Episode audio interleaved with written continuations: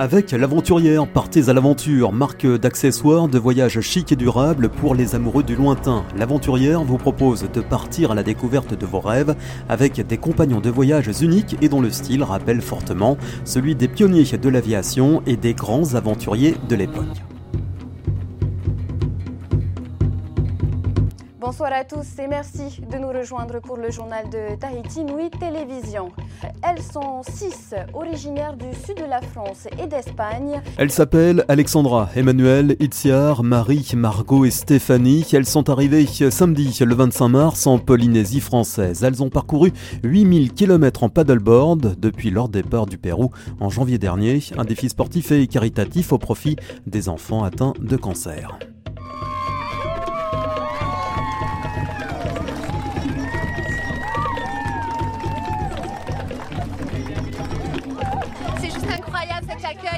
Plus avec les dauphins qui nous ont euh, accompagnés pour passer la passe avec Marco Allo, c'était juste magique, c'est voilà, le mana euh, dont on nous a parlé, c'est juste dingue.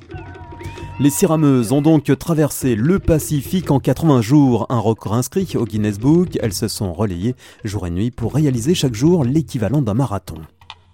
C'est que là, les prochaines semaines vont être euh, assez dures psychologiquement.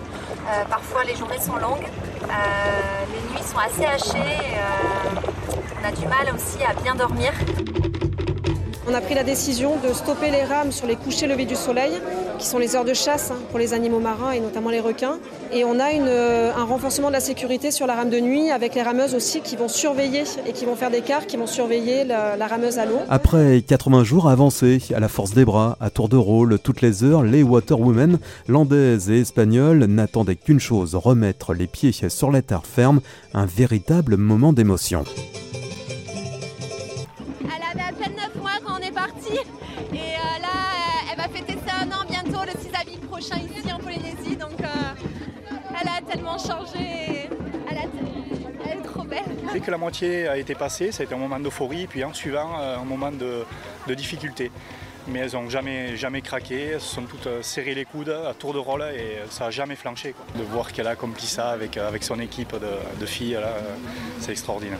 Et vous venez de battre le record de la plus longue traversée sur une planche de Chrome paddleboard. Accompagnés de dauphins et d'une vingtaine de pirogues, les six paddlewomen ont fait donc leur entrée dans le lagon le 25 mars où les attendaient plus de 300 personnes.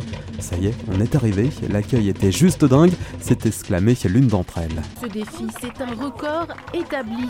Grâce au trajet réalisé depuis Lima, ce sont aussi 96 millions de francs qui ont été récoltés. 60% serviront à financer des actions solidaires. Le sport nous apporte beaucoup de choses pour nous battre contre la maladie.